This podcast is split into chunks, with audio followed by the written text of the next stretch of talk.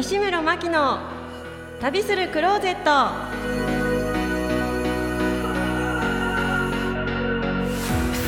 皆様こんにちは。本日は2月の15日いかがお過ごしでしょうか？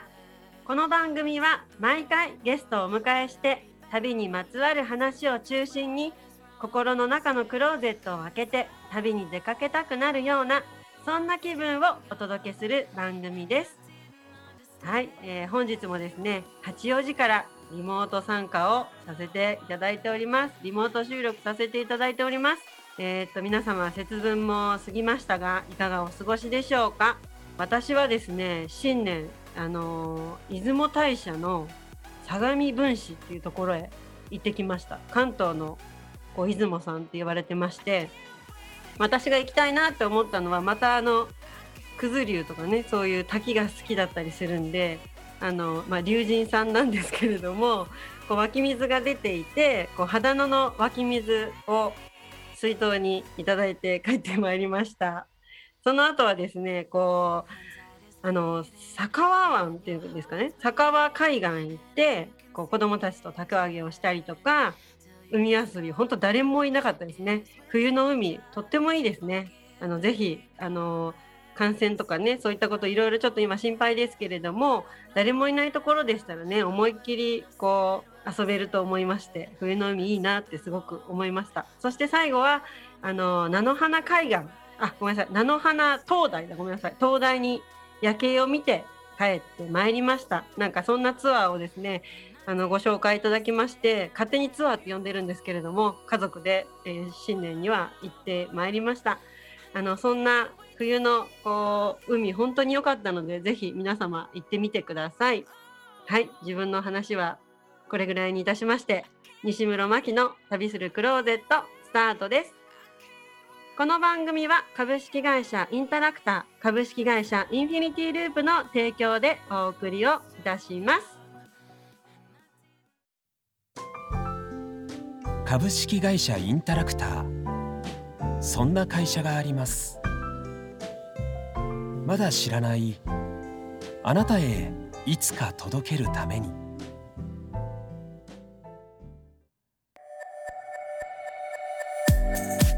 はい。始まりました、えー、本日のゲスト星野誠さんです。よろしくお願いいたします。よろしくお願いします。よろしくお願いします。星野誠さん、はい、あのー、まずは自己紹介お願いいたしますはい、えー、っと星野誠で、えー、っと子供が4人います。ええ、であの、えーと、と職業というか、えー、はメガネ屋を13年ほど、えー、新宿と銀座でやってましてで、えーと、ちょっと実はうち香港にも一時店があったりとかインドネシアで会社をやってみたりとか。まあでもあの僕もともとバックパックが大好きでなんかちょっとバックパック的なうんと簡単に言うと地に足のついてないビジネスを結構してます。はい。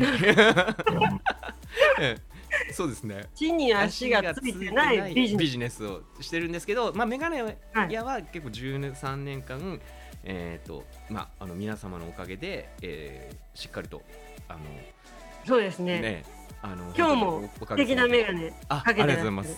ええ、すごい。それはあの度が入ってるんですか？えっ、ー、と動画入ってます全部入ってるええ、もうメガネ屋なんでまああのいろんなメガネをかけるんですけどまあなんか結構激しく、その、えー、TPO に全く関係ない適さないメガネをかけてくるんですけど あのメガネ屋なんでって言うと全員黙ってくれるんで。ええ、そうですね。そうですね。どこ行っても私も私もやっぱ呉服屋なんですよ。あ、そうなんですか。ええ、そうそうなんです。呉服屋で、ええ、なんかもうあの八王子って七福神巡りって言って、新年にこうお寺を巡ろうみたいなのあるんですけど、それ着物で行ってたら「え着物で歩いて回ってらっしゃるんですか?」みたいな感じで聞かれて「呉服屋なんで?」って言うと「あっねみたいな なんかそういうなんかわかんないですけど説得力ありますよね。そうなんですよ。だから僕は色眼鏡しててもなんか眼鏡屋なんでって言ってあって言ってなんかみんな終わります、ね、そういうことねみたいな。ええ、そうなんです。今日もすごい素敵なこうまん丸のね、そうですね。ちょっとそれ色眼鏡ですもんね。そうですね。ちょっとカラーがあるいわゆるサンサングラスみたいな。サングラスっていうわけじゃないんですけど、まあ色眼鏡。えねね。はい。じゃあ13年間あのメガネ屋さんはやられていて、はい。あとこう地に足のつかない授業をやられてどっちには足のつかない人生を送ってますねあはいいいでいいですね。いいですねっていうか素晴らしいですね。いやいやなかなかそういう風にするには勇気がいりますからね。そうですね。でも最近,、はい。最近結構本当にいろいろ重くなってきて身動きが重くなってきてそうなんかいろいろなんていうか本当は背負うほど力量はないんですけどなんかいろんなものがねやっぱうちも子供も4人だし。子供の未来ですかやっぱり。いやーまあうんそそんなこと言っちゃうととねあれなんですけど全然背負ってないんですけど、はい。えー。でもやっぱり父親としてかっこいい背中を見せていきたいですもんね。そうなんですよ。なんかこういう生き様じゃないですけどえなんかあの私いろいろこう星野さんのことをお調べいたしましてえはい。本も出されているしなんと素人なのに、はい。こう登山家でもないのにエベレストに登頂したっていうあそうですね。情報を得ておりまして、それはなんかそれも 有有言実行でなんか2014年にあそうそうそうそう。登ってもいないのに登りましたって投稿したんです。そう僕は先に なんか、えっと、言葉を発してな放り投げてからそこに自分をたどり寄せる性質があるんで先に言葉を投げ投げとくというか。でそこからあー。たどっていく感じになってるんであの先にね確かあれのも、えっとまだ登頂する前に登頂しましたブログをまず書きましたね。あ上げてましたよね、うん。なんか私それにあなんかすごいなって思って言ってないんだけどそうそうそうそう。なんかもう書いちゃおうみたいな。そうその当時はうん。何のつてもなくて誰もエベレスト行った人もいなくてどうやって行くのかも全く分かんなかったですね。えすごいですね。でそれが2014年っていう風になってえ、てそうですね。なんかそれからあともなんか何年かで僕は登るぞって言ったんですけどまたそこから短縮して登ってますよ。そうそうそう。そうなんかねもうハマっちゃうともうずっとそれなんですよ。だからその期間はもうずっと仕事はうんあんまり。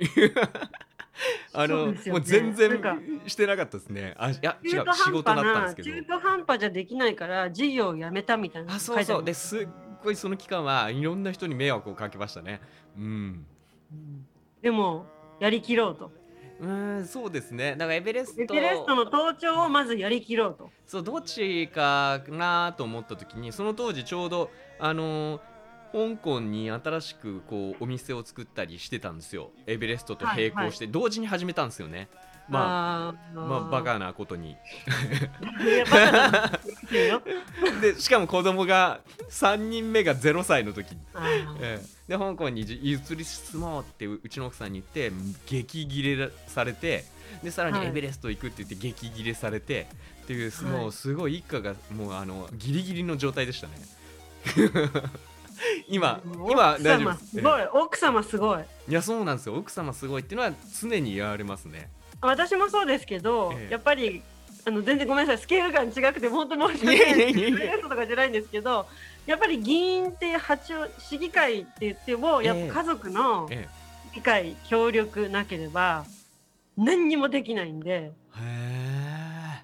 あのやっぱりこう働くっていうところ市民の皆様のためにってなるとええ。そっちに軸足を置いちゃうとどうしてもこう周りが大丈夫だぞって言ってくれないとできないことが結構あるのでちょっとエベレストとあのあれが違うかもしれないんですけどすごい奥様なんか話聞いてて。ででも全部それを受け入れて、まあ一緒になってやってってくれてるんですか？そう、えっと、受け入れてくれたんですけどその後遺症が残ってて今はもうううちの奥さんにあの多分50センチも近づけないですね。50センチ以上近づこうとすると ちょっと近いって言われて。ちょっと近いよみたいな。昔は1ヶ月に1回ぐらい隙ができてて50センチ以内に詰められたんですけど もうここ1年ぐらい半年は50センチ以内に詰められたことがないですね。間合いをじゃあまず今年の目標は50センチに詰めるところからそうですね。今朝も詰めようとしてきたんですけど無理でした。ごめん。なんかもう全然エベレストの話聞きたいのに脱線してすみません。いやいやすいません。なんか僕が。エベレストなんですよ。あそうですか。あそうですねそうですか。ごめんなさい。そうなんですよ。あでもなん奥さんすごいなって、まず奥様すごいなっていうところから、えやっぱりこう夢を叶えるっていう人にはセコンドにつく人も素晴らしき人がセコンドにつくんだなっていうことが今改めて感じました。そうですねなんか僕も冒険本みたいのを読むんですけどなんか上上村さんも含めてなんかいろんな方の冒険本を読むとなんて勝手な男なんだって思いますよね冒険者って。ええそうですね。それでちゃんと家庭を持たれていて4人子供がいらっしゃるっていうのがそうんなかいろんな意味でこう冒険者である男性の皆様には勇気を与えたかもしれないです。いや冒険者っていうのは多分基本的にはあの、えー、と人間的に最悪な人種だと思うんですよ。すいません。冒険者の方いたら。が語弊があるかもしれないんですけど。でもなんかうん。私その奥さんから見たら最悪かも。え？少なくともね。奥さんから見たら最悪な人種だと思う。でもほら旦那様じゃないですか。えー、あそうですかね。ねだからね一緒になって。なんか素晴らしいな。ごめんなさい。話が完全に脱線いやすいません僕。ね。はいそれで私その行動先行主義者っていう言葉がええ。なんかこうあそういう方なんだなって思いながらこうお話しさせていただいててえそういったとこなんですね。これをやるぞってもう決めてはい。やりやりきれるぞ俺はっていうふうにもう決めてスタートするからこれ行動先行主義者なんですか、まあそうですね。えっ、ーん。うん。ねあれそう。そうね。そんなこと書いてましたっけね？とか言って。書いてありましたよ。もう堂々と書いてあるんだから覚えておいてください。そうですね。そういうふうにちゃんとこうインプットしながら会いに来てるんですからあそっかそっか。はい。そういうことです。そういうことです。えエベレスト、ええ。エベレストを登頂するっていうことを成功するにあたり、はいやっぱこの三浦雄一郎さんとの出会いがすごく大きかったっていうお話が。本当にそうです。それはもう間違いなくて。ななかなか出会えないじゃないですか。いや本当出会えないんですよ。だからどどういう出会いがあったんですか？いやえっ、と本当にだから三浦さんはだから80歳でエベレスト登頂されてたりしていやすごい方だなと思って僕は本を読んでたんですけども、まあ、本ははい。大体ほとんど読んでて、でももちろん、えー、と当てはなくてでただあのエベレスト行きたいっていうのは結構前他人っていうか結構いろんなところで言ってたんですよね。そしたらね、うんうん。あのゴビ砂漠マラソンっていうのに僕が出た時にそこでたゴミ砂漠になって、そうあの砂漠のマラソン出た時にその時もまたエベレスト行きたいですみたいななんかこうちょっと一言挨拶みたいな自己紹介の時に僕エベレスト行きたいっすとか言ってたらなんかその後にそこに出てた、えー、と元テレビ局のディレクターさんが実は高所登山行く時は三浦ドルフィンズさんっていうところで高所トレーニングってやつできるからまずそこ行けばって教えていただいてでそこですぐ帰ってきてゴビ砂漠から帰ってきてすぐ電話したんですよごそれでエベレスト行きたいんですって言ってそしたら？たまたまええ、あの一歩塾っていう多分その時初めてやってたあの登山の初心者のための、えー、とスクールみたいのをちょっと今回試しにやるんですっていうのがちょうどその、えー、と4月から始まるっていうので三浦さんが？いや三浦さんがいらっしゃらなかったんですけど三浦さんの、えー、と三浦ドルフィンズさんっていうところがあるんですけど塾みたいなね。ええ。うん。でそこでやるっていうのであってでエベレストあじゃあ行きますって言ってそこに入ってえーとまあ、エベレスト行く人がいっぱいいるのかなと思ったら全然で僕だけ浮いててあのまた自己紹介で 僕エベレスト行きたいですとか言ったら山の経験はあるんですかって言っていや一切ないですって言ってこいつはやっぱアホだなみたいなあの雰囲気がね。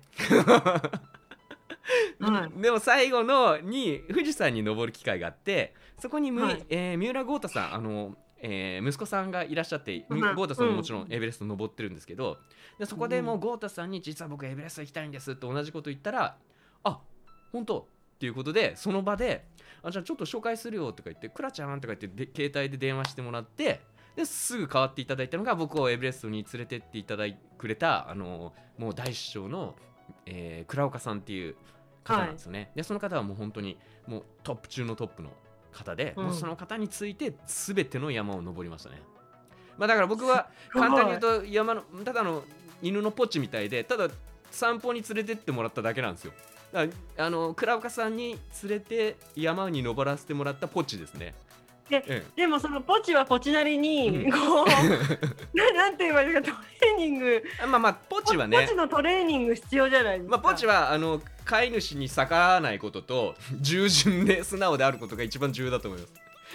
ああじゃあもうそこに優れてたんですね。そうですね、まあ、黒若さんはもう本当にでも本当に、えーいろんな意味全ての面で尊敬できできる方でしたしもう本当にすごかったんでもう本当倉岡さんの経験が、まあ、もうすごい積み上げられていたんで僕はそこに純粋にもう完全にまあ逆に言うと僕山の経験も全くなかったんであの全てが素人が そうそう素人がエベレストに登るっていう感じでしたもんね。そうなんかなんか倉岡さんおっしゃるにちょっと生半可な山の経験がある方はちょっとなんか自分のオリジナルができちゃっててうなんかアレンジを加えちゃそううんですよね。そうそういやそんなの僕はもうちょっとできるとか。かそんな感じになっちゃうんだけどまあ自分は言われたことを全部そのままえー、と素直にやったのが、えー、星野君、あのーいいとこだったなっていうのは言わ言っていただいたかもしれないですね。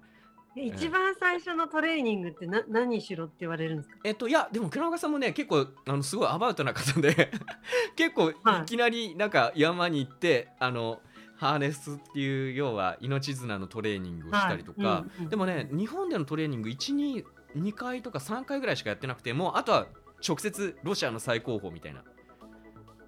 えそうだから僕多分2回ぐらい日本の山行ってロシアの最高峰行ってで今度はそのいろんな最高峰行きながらえ？学んでいく感じかな。七大陸それで制覇したんですか？そうで 本当はキリマンジャロ登ったりしたんですか？そうキリマンジャロはね倉岡さんだとちょっとレベルが要は簡単すぎるから自分だはとちょっと友達友達で行ったんですけどそうでも基本的にはい全部倉岡さんあと南極とかアラスカ、えーそうですね。全部ですね。はい。すごすぎる。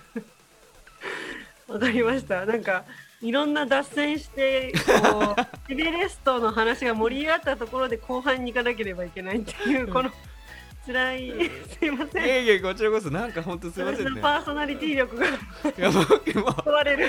脱線人生脱線しまくりの人生なんでねこの脱線も楽しかったです。すみません。あの後半も引き続き楽しいお話聞かせてください。あいえいえいえ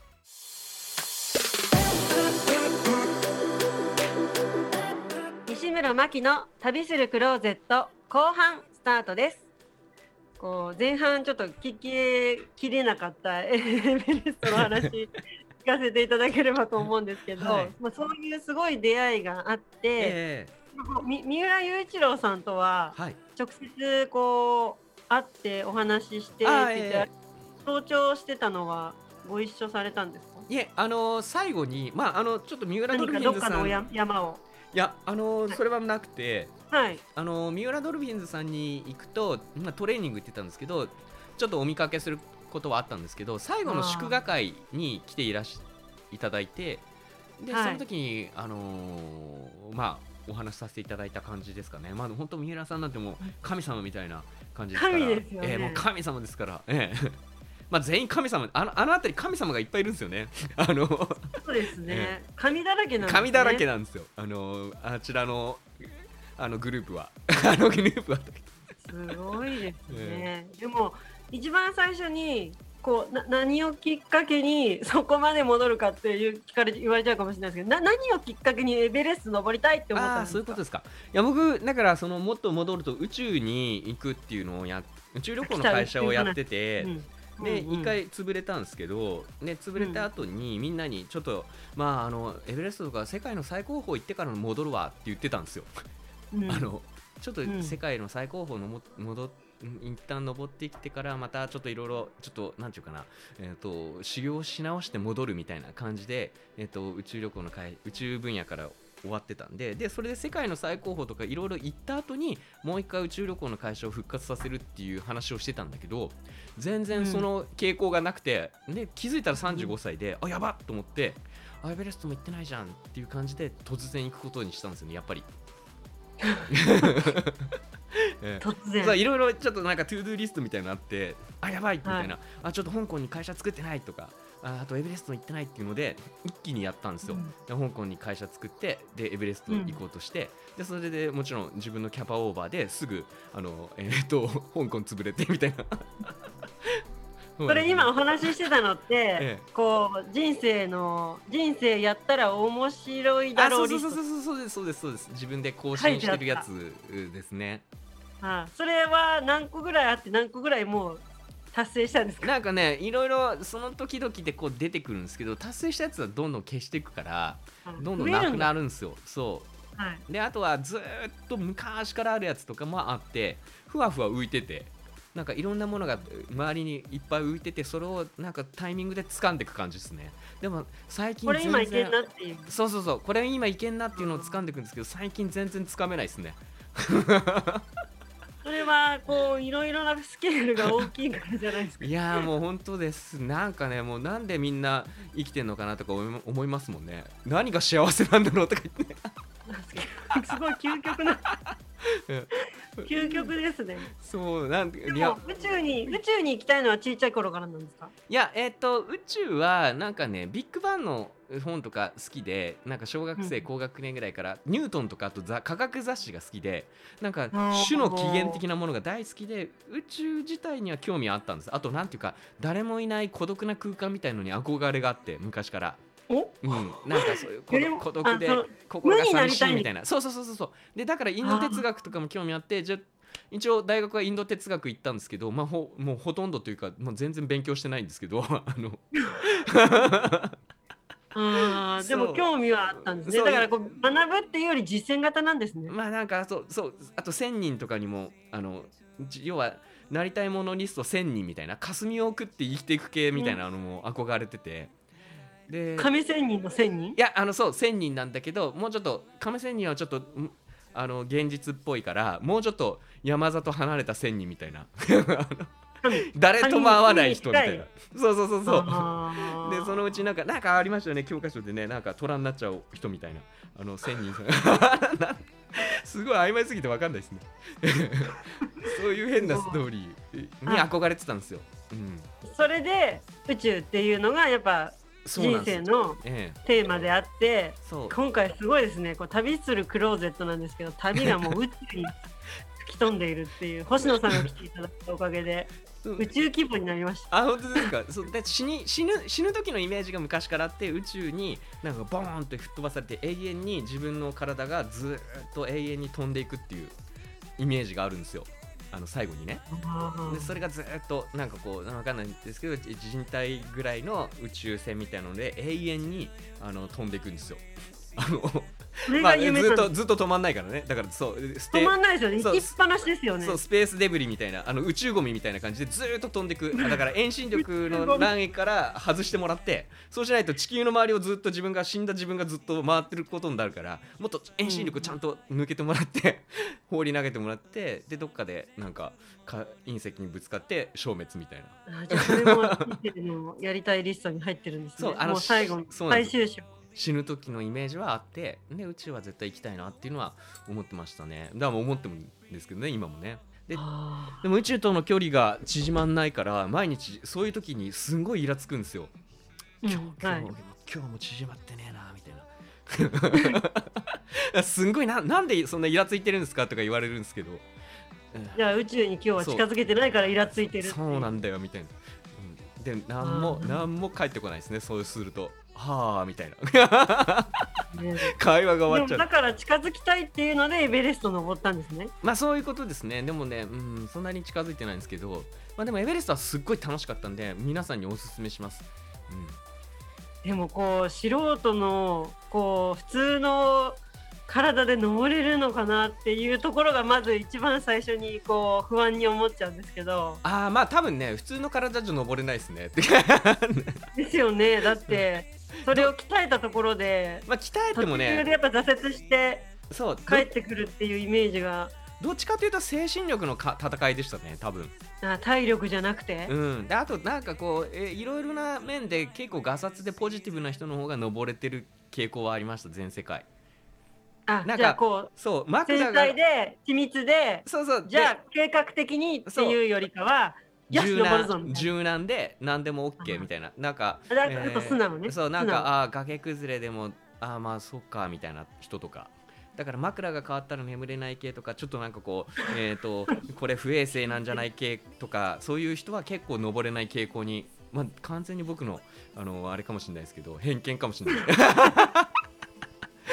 でも基本的にはそんな感じはありました、うんすごい。やっぱやった人の言葉は違いますね。いやいやいや僕はただ本当連れてってもらっただけなんで、えでそのあの登山行って、はい。やっぱ世界中こうバックパッカーーではいはいはい。出かけていて、ええ。こう旅をしていて、えこ最高だったなもう一回行きたいなみたいなとこ教えてもらえませんか？あバックパックでやっぱずっとエベレストを登った後もやっぱりずっと残ってるのはモロッコの砂漠ででモロッコの砂漠に行った時になんかこう、えっと現地の人雇ってなんかラクダでえっこらしょっこらなんか自分とその現地の人3人ぐらいであの砂漠の真ん中行って夜を明かした時があるんですけどでさらにこう、はい。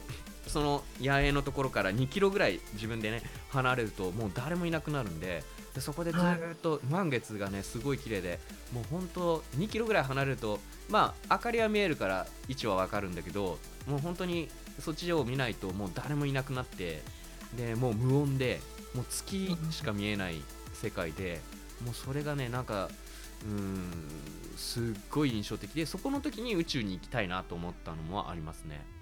うん。ああそれがきそれいくつぐらいの時ですか？それはだから多分10代か20代ちょっ10代なんだ、すごいですね。なんかやっぱそれが満月だったっていうのもと、うん、まあで素晴らしく持ただってる方も、ね、わかんない、うん、ちょっとすごい美化されてるからうんすごい三日月だったかもしれないですけど めっちゃ欠けてたけど自分の今の思い出ではもう満月になってます。もうすごい綺麗な思い出ですよ、今や今や。じゃあもう一回やっぱ行きたいなって思います。いや行きたいなと思うけど今行ったらなんかあれ？こんなもんかなとか思うかもしれないけど。